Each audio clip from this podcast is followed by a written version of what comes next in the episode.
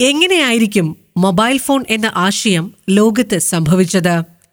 ആരുടെ ചിന്തയിലാകും ആ ഐഡിയ മിന്നിത്തെളിഞ്ഞത്? അത് എങ്ങനെ സംഭവിച്ചതാകും? അതിനെല്ലാമുള്ള ഉത്തരം ഒരൊറ്റ പേരിലാണ് മാർട്ടിൻ കൂപ്പർ. ദി സ്റ്റോറി ടെല്ലറിന്റെ പുതിയ എപ്പിസോഡിലേക്ക് നിങ്ങളെ സ്നേഹത്തോടുകൂടി സ്വാഗതം ചെയ്തുകൊണ്ട് നിസയാണ് നിങ്ങൾക്കൊപ്പം. ആയിരത്തി തൊള്ളായിരത്തി മുപ്പത്തി ഒന്നിൽ പുറത്തിറങ്ങിയ ഡിക് ട്രേസി എന്ന കഥാപാത്രമാണ് മൊബൈൽ എന്ന ആശയത്തിന്റെ ആദ്യ വിത്ത് പാകിയത്. റേഡിയോ ട്രാൻസ്മിറ്ററിലൂടെ സംസാരിക്കുന്ന ഈ കഥാപാത്രത്തെ കണ്ടപ്പോഴാണ് മാർട്ടിൻ കൂപ്പറിന്റെ മനസ്സിൽ മൊബൈൽ ഫോൺ എന്ന ചിന്ത ചിറകുവിരിച്ചത് ആയിരത്തി തൊള്ളായിരത്തി ഇരുപത്തിയെട്ടിൽ അമേരിക്കയിലെ ഷിക്കാഗോയിൽ ജനിച്ച Martin Cooper Illinois institute of ടെക്നോളജിയിൽ നിന്നും ഇലക്ട്രിക്കൽ എഞ്ചിനീയറിംഗിൽ ബിരുദവും ബിരുദാനന്തര ബിരുദവും എടുത്ത് മോട്രോള കമ്പനിയിൽ ഉദ്യോഗസ്ഥനായി. അക്കാലത്ത് അമേരിക്കയിലെ ടെലിഫോൺ വിപണി അടക്കി ഭരിച്ചിരുന്നത് എ ടി ആൻഡ് ടി എന്ന കമ്പനിയാണ്. എന്തെങ്കിലും വ്യത്യസ്തമായ ഒരു ഉൽപ്പന്നം അവതരിപ്പിച്ചാൽ മാത്രം മറ്റൊരു കമ്പനിക്ക് ഈ മേഖലയിലേക്ക് കടന്നു വരാവുന്ന അവസ്ഥയായിരുന്നു അപ്പോൾ.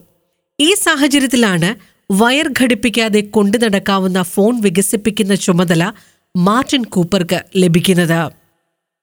ആ വെല്ലുവിളി ഏറ്റെടുത്ത മാർട്ടിൻ കൂപ്പർ വെറും തൊണ്ണൂറ് ദിവസങ്ങൾക്കുള്ളിൽ തന്റെ ദൗത്യം പൂർത്തിയാക്കുന്നു.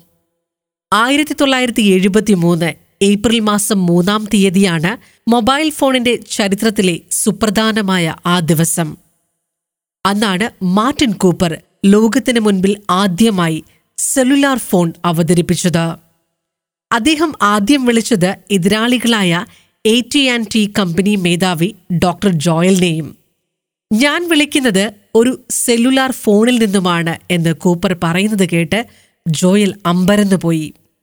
ടെലികമ്മ്യൂണിക്കേഷൻ രംഗത്തെ കുത്തകാവകാശമുണ്ടായിരുന്ന എ ടി ആൻഡ് ടിക്ക് പിന്നീട് മോട്ടറോള ഒരു വെല്ലുവിളിയായി.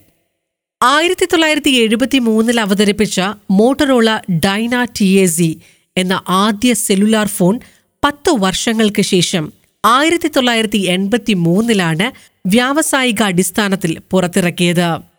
അന്നത്തെ ഫോണിന് ഒരു കിലോയോളം ഭാരവും ഒരു ഇഷ്ടികയുടെ വലിപ്പവും ഉണ്ടായിരുന്നു.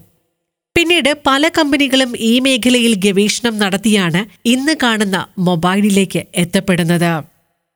മാർട്ടിൻ കൂപ്പറിന്റെ പേരിൽ പതിനൊന്നോളം കണ്ടെത്തലുകളുണ്ട്. സാങ്കേതിക രംഗത്തെ സംഭാവനകളെ മാനിച്ച് ഇലിനോയിസ് യൂണിവേഴ്സിറ്റി രണ്ടായിരത്തി നാലിൽ മാർട്ടിൻ കൂപ്പർക്ക് ബഹുമതിയായി ഡോക്ടറേറ്റ് സമ്മാനിച്ചു.